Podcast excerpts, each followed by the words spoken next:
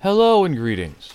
Thank you for joining us today. Thank you for giving us the gift of spending time together as we seek to explore what God has made known for us in Jesus and how we can more effectively serve Him. I'm Ethan. I work with the Venice Church of Christ. We're disciples making disciples in Los Angeles. And today we're going to explore very powerful, important questions for us to consider. What happens if people no longer act as if they know God? And how is it, and why are people destroyed for a lack of knowledge? So, what happens when people no longer act as if they know God? And why are people destroyed for lack of knowledge? And these questions are powerful and important because we, as humans, are creatures who need knowledge. What we mean by that is that, on the whole, we don't act based on instinct. You know, if you all of a sudden see an object coming toward your face, you, you, your hand goes up, and you don't even really know you're thinking about it. That is more of an instinctual behavior. And we can look at many creatures out in the world and see how they uh, just have a magnetic sense of knowing where they're flying, where they uh, fly back to where they were born, or they or swim back to where they're born. That's very instinctual. No one taught them that. As human beings, there's very few things that we do based on instinct. That what we do is what we're taught. And we are taught these things and we learn these things uh, be, through the process of uh, learning as small children from our parents, from uh, teachers, from our culture in general. Uh, we gain this knowledge. And knowledge remains extremely critical. In fact, uh, knowledge and the access to knowledge has traditionally been the barrier and, the, and what has separated out different classes and groups of people. Because it's very hard to do what you do not know about and it's very hard to know what is not taught or learned. And this is very true in the world and how we uh, live in the world, in, the, in what we consider secular matters, but it's just as true also in the spiritual realm. In Romans chapter 10, uh, Paul says, beginning in verse uh, 13, that everyone who calls on the name of the Lord will be saved. But how are they to call on him in whom they have not believed? And how are they to believe in whom of whom they have never heard? And how are they to hear without someone preaching? And how are they to preach unless they are sent? As it is written, How beautiful are the feet of those who preach the good news. But they have not all obeyed the gospel, for Isaiah says, Lord, who has believed what he has heard from us? So faith comes from hearing, and hearing through the word of Christ. So Paul says here is very important. How are people going to call on Jesus as Lord if they don't believe? And how are they going to believe if they've never heard? And if they've never heard, how are they ever going to hear if somebody doesn't go and tell them, right? So it, it shows this line of logic that shows there needs to be preachers. Preachers need to go and tell people what God has done in Jesus so they can accept what God has done in Jesus and then live their lives accordingly. And so that is why it is so important for us to go out and proclaim Jesus' life, his death, his resurrection, his ascension, his lordship, and that he is coming back soon. And we see all the time that a lack of knowledge, ignorance, presents a lot of problems. In our lives personally, uh, how how do you feel when you are proven to be ignorant? That uh, you talking about things that you don't really know about, or uh, you you have to say that you don't understand something. Um, that's one of the things that gets to me. I I I just just do not do well when those moments happen, and therefore I will over prepare myself so that I do not find myself in a position where I am exposed as ignorant. Uh, likewise, uh, how many times is false witness born when there is ignorance, where people are willing to say outlandish things because they have been they are afraid based upon a lack of knowledge, a lack of understanding, a lack of experience. And how many are very easily led astray and deceived because they uh, have put their trust in people they shouldn't put their trust in, and they accept inaccurate statements, uh, believing that they are true when they are in fact not true. And that's all the more difficult when there's no critical thinking being exercised. And that's where that deception comes in if we're not able to test the spirits very well and to accept what is true and that is when people fall for conspiracy theories and demagoguery. And we can look in the past and see all kinds of horrible examples of this and just wonder how could they believe such things. And yet it's very likely that we ourselves have many similar beliefs. And uh, when it comes to a lack of knowledge, especially in religious matters, we are looking at a time and place where, wow, people just don't know about God as He is manifest in Christ very much, and they're very ignorant of what He has made known in Scripture. Uh, we can look in Western literature uh, throughout most of its history, and you will find it saturated with biblical allusions, because those who wrote those stories were raised and saturated in the stories of what God did in the Old Testament, the New Testament. And all you need to do is, if you happen to be watching the show Jeopardy, what look what happens when there is a biblical category. Uh, you will have a lot of people who are clearly incredibly smart, incredibly well learned, uh, who have an incredible mind for trivia, and yet you can see that what they understand about the Bible is very low and limited. And you might be screaming out the answer, and they're not hearing you uh, because of that divide. And so we have to ask a question well, how can people be saved in their ignorance? And in truth, they really can't be. People reject Christianity.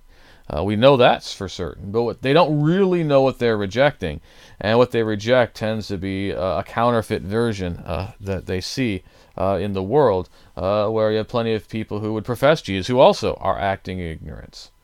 And I guess because this is not even just a cultural matter, this is also, to our shame, something uh, we see also among the people of God that there was a day and time when even those who did not agree with us had to confess that we at least knew our Bibles, and we knew the Bibles very well, that we were walking Bibles, so to speak. But could that even be said any longer about us? So, what happens, to go back to our question, when people do not really know God? Let's see what the Scriptures teach. And we have to make a very important delineation that there's different kinds of biblical ignorance, a lack of knowledge. There are some who have no knowledge because they were never taught. They are unintentionally ignorant. Uh, that they don't know about Jesus because never nobody's ever really told them about Jesus. That they have not been taught, they have not been shown the way of Jesus. And these are the ones that we need to tell about Jesus because they've never really heard the gospel enough to know whether they should accept or reject it. And that's the question that really comes to us. Are we going out and making disciples and teaching them about Jesus? If they don't, excuse me, they don't know anything about Jesus, then we're really truly failing them. And what happens when people do not know what to do? Well, we, we have this scene in Hosea chapter 4. Uh, Hosea is preaching to Israel and the northern tribes around 760 to 720. Uh, the destruction and exile by Assyria is impending, but Israel does not know it and we see what happens that hear the word of Yahweh, O children of Israel, for Yahweh has a controversy with the inhabitants of the land. There is no faithfulness or steadfast love, and no knowledge of God in the land. So what happens? There is swearing, lying, murder, stealing, and committing adultery. They break all bounds, and bloodshed follows bloodshed. Therefore the land mourns, and all who dwell in it languish, and also the beasts of the field and the birds of the heavens, and even the fish of the sea are taken away. So we begin with this deep lament that there is no knowledge of God in the land.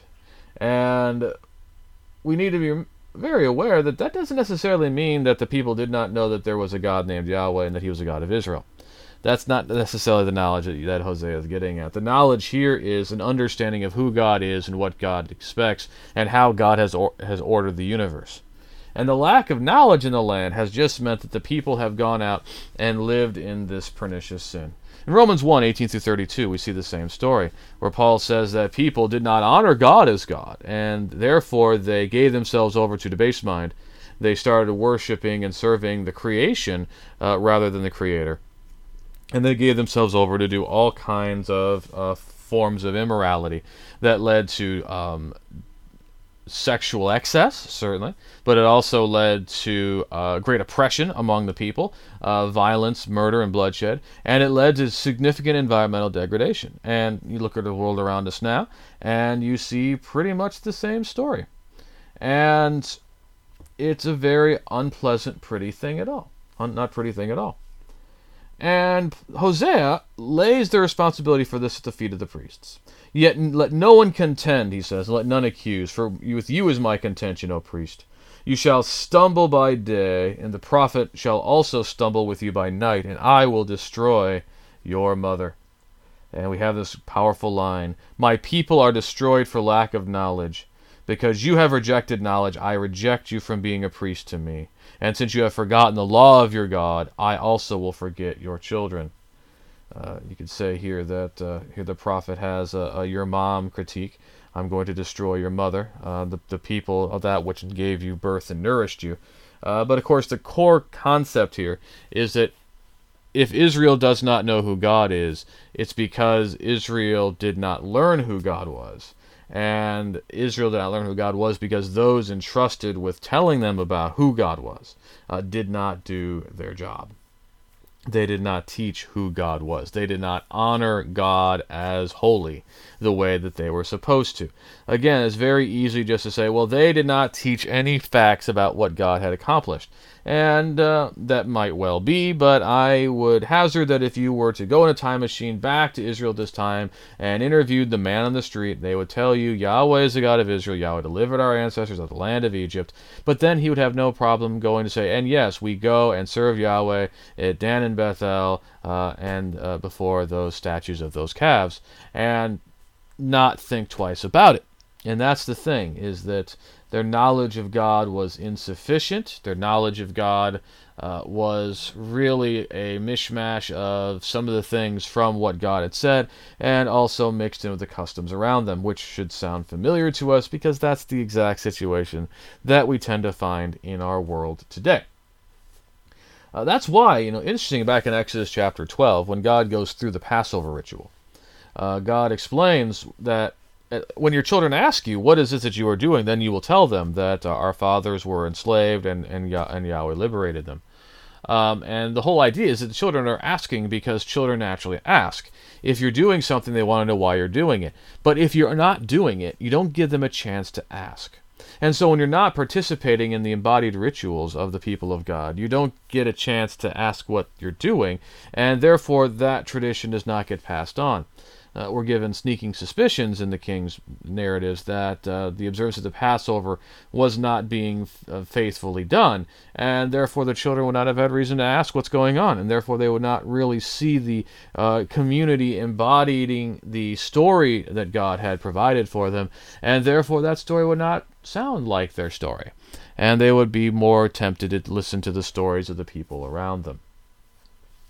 And that's the challenge about the faith. And we always seem to make this about instruction. Here are facts, here is information. But it's just as much about practice. Uh, if they don't see it meaning anything to you, it won't mean anything to them. And so that's the challenge that one generation learns from another. Uh, we uh, we so strongly want to disassociate that. Said the soul that sins will die, and that the sin, son will not be held responsible for the iniquity of the father. Uh, and yes, in Ezekiel, the soul that sins will die. That children do not bear the iniquity of their fathers, but the children are the children of their fathers. And they tend to walk in the ways of their fathers. And they are shaped and molded by their fathers in a thousand different ways, many of which are, are, are not necessarily immediately obvious. And so, uh, when you've got a situation where people don't know who God is, their children aren't going to know who God is. And, and that is when you get this breakdown that we see constantly in the story of the people of Israel. In 1 Corinthians 15 verse 34, Paul chastises the Corinthians that there seems to be no knowledge of God by some even in the church. And again, when he says that, if you ask them questions about what God did in Jesus, they probably could answer it, but they're not living like it. They're not letting that that information really saturate their lives and transform their behaviors. Uh, this is to the Corinthians' shame, and it's to our own shame. But here's a very important thing. People can't say, well, I didn't know any better before God. We, we, we've gotten to this point where we think that ignorance is license, that we can say, well, officer, I just, I didn't know that was the situation, as if not knowing the law somehow justifies the breaking of the law. Uh, and that's one of those very important things that we see here. That just because the priest failed didn't mean the people could just act with impunity. Um, you look at verse 9, and it shall be like people like priests, I will punish them for their ways and repay them for their deeds that just because the people did not have the knowledge the priests were supposed to give them doesn't mean that they were all of a sudden just okay doing whatever they were doing. They will be held responsible as well. And what are they going to be held responsible for? Well, they will eat but not be satisfied. They shall play the whore but not multiply, because they have forsaken Yahweh, to cherish whoredom, wine and new wine, which take away the understanding. My people inquire of a piece of wood, and their walking staff gives them oracles. For a spirit of whoredom has led them astray, and they have left their God to play the whore. They sacrifice on tops of the mountains and burn offerings on the hills, under oak, poplar, and terebinth, because their shade is good. Therefore, your daughters play the whore, and your brides commit adultery. I will not punish your daughters when they play the whore, nor your brides when they commit adultery. For the men themselves go south prostitutes, and sacrifice with cult prostitutes, and a people without understanding shall come to ruin. This judgment, this chastisement was going to come upon all of them, because they're doing all of these things that never entered his mind. They're inquiring of a piece of wood. They're participating in the same pagan religions as all the people around them. They are dis- there's almost nothing distinctive about them, and therefore they will go the way of those who are in the world. And that's the continual danger of not really knowing who God is and his ways. But they're not just those who are ignorant because they just don't know. There's a lot of people who are ignorant and distort the truth for their own shame. And that's intentional or willful ignorance. And there's a lot of reasons for that kind of ignorance. Uh, and the biggest one is that the truth is hard to swallow. That God expects a lot of challenging things. Uh, you, you, look at why a lot of people go from a point of faith to atheism. Uh, atheism becomes popular because somebody has a hard time with the idea that they would have to submit to a higher power. They are deeply distressed by the existence of evil in, in this world, but m- most often there's something that God says is sin that they really want to do. And so if you say there's really no God, it frees you to do the thing that God tells you not to do. And um, the works of the flesh are ever tempting in Galatians 5:17 through 24. And the fruit of the Spirit, although all recognize there's no law against it, uh, sometimes you really just don't want to do that. Relationships uh, are very easily to be broken. In Matthew 10, 34 through 39, even the most core fundamental relationships in life and family is to be forsaken in order to follow Jesus if need be. And uh, a lot of people want to follow Jesus in some way or another, but not as far as Jesus wants them to go.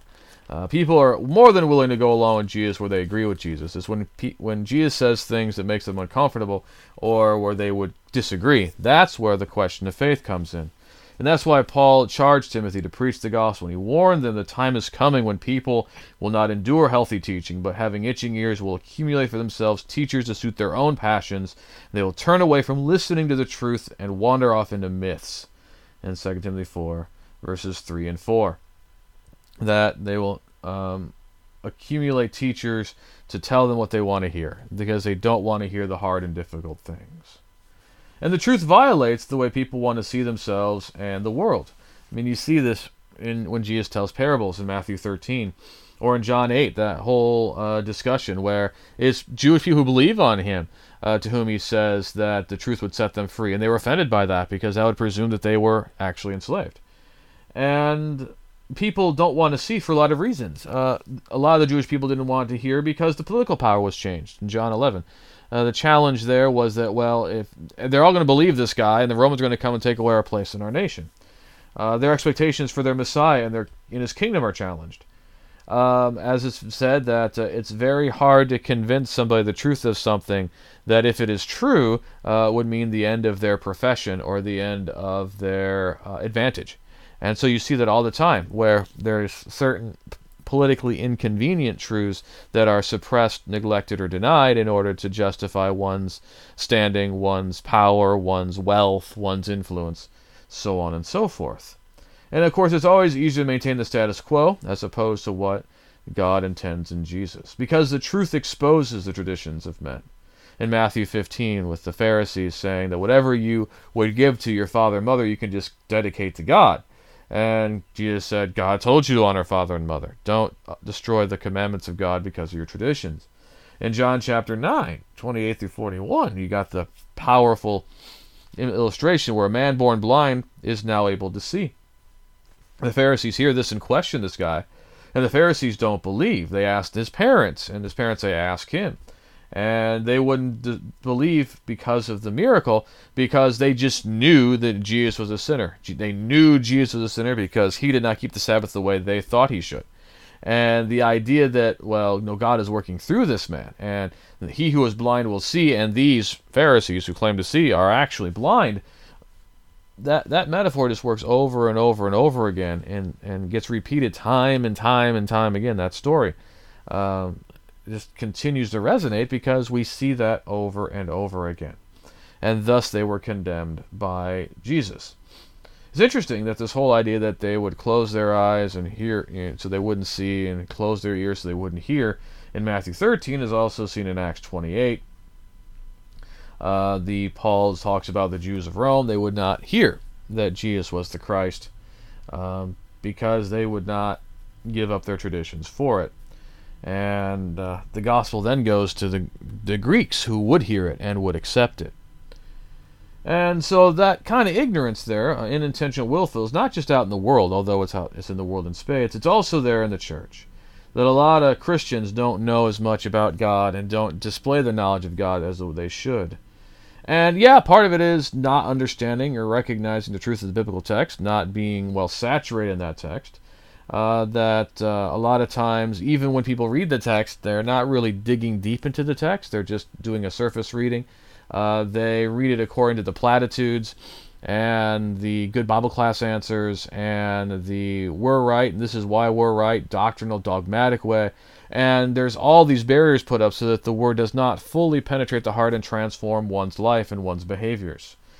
And that's why we need to be diligent to, to handle this as a workman who has no need to be ashamed, to handle the word not just uh, as a blunt object to justify and rationalize what we want to justify and rationalize, but to actually use it the way God intended for it to be used, to uphold it in its context, to uh, find appropriate and relevant application, and submit it all to the Lordship of Jesus manifest in how he died for us and was raised again in power.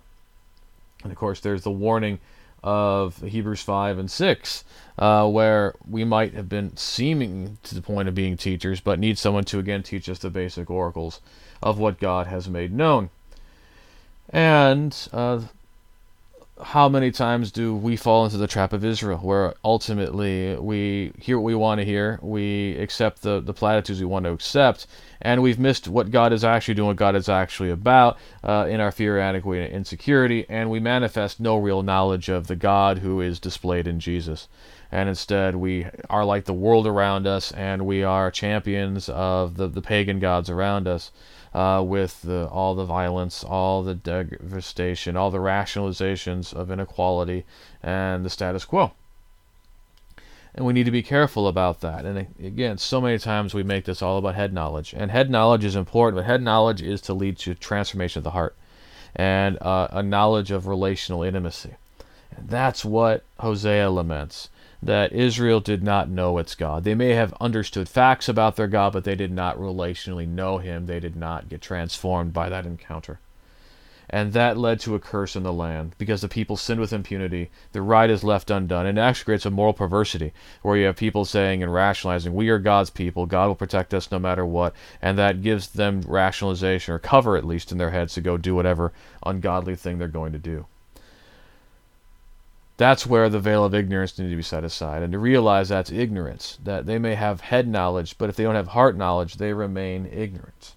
We need to grow in the grace and knowledge of our lord jesus christ. Does that mean that we need to have a better appreciation and rental handle on the facts of what god has done in jesus absolutely it does but it must go well beyond that where it's not mere facts that we hold out in the abstract intention but that it pervades our life and changes who we are and transforms us so that we are more like him that our knowledge goes from fact based to relationship based.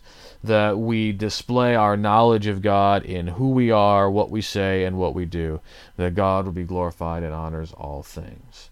And that we can thus promote that knowledge in the world, in not just what we say and teach, but also in what we feel and what we do. May we all seek to do so, because, again, as we have seen and we can continue to con- discuss, what happens when a people act like they do not know God? And how is it that people are destroyed by a lack of knowledge? Let us go to God in prayer. Father, hallowed be your name. We're so thankful for the blessings that you've given us in life, and we're mindful of, of, you, of your care and your concern, and how you've displayed all of this toward us in Jesus, and you've strengthened and sustained us in Jesus, and that you have given uh, him for us, and that we have the hope of life in him, and that you strengthen us in your spirit, that you've given us one another, and all the blessings of this life, and many more. This time, Father, we pray that we would come to know you better. That yes, we would understand mentally and intellectually the things that you have made known in Scripture, but that we would not leave it there, that we would allow that to transform our heart and mind, that would be more like your Son, that we would uh, suffer with him, that we might be glorified with him, that we might love others as uh, he has loved us, and that people may come to know more about you and Jesus through us, through what we say, but what through also what we do, and how we manifest uh, the witness of your Son. Uh, we pray, we understand that there is a, a terrible uh, lack of knowledge of you in the land, and we see the effects of that every day. And we pray, Father, that we do not contribute to that devastation, but that we may live as lights in a dark world to lead people and guide people in your way toward your truth, uh, to be more like you and your Son. And we look forward to his return, Father, that all would be accomplished and that we would share in the resurrection of life in him. And we're so thankful for all that you've done for us again, and in his name that we pray. Amen. Again, thank you for joining us. We'd love to talk more about these things and to really dig into the challenges of, of what it means to know God. And we uh, hopefully will hear you out on our social media or on our website and hope that you'll subscribe to us where you found us.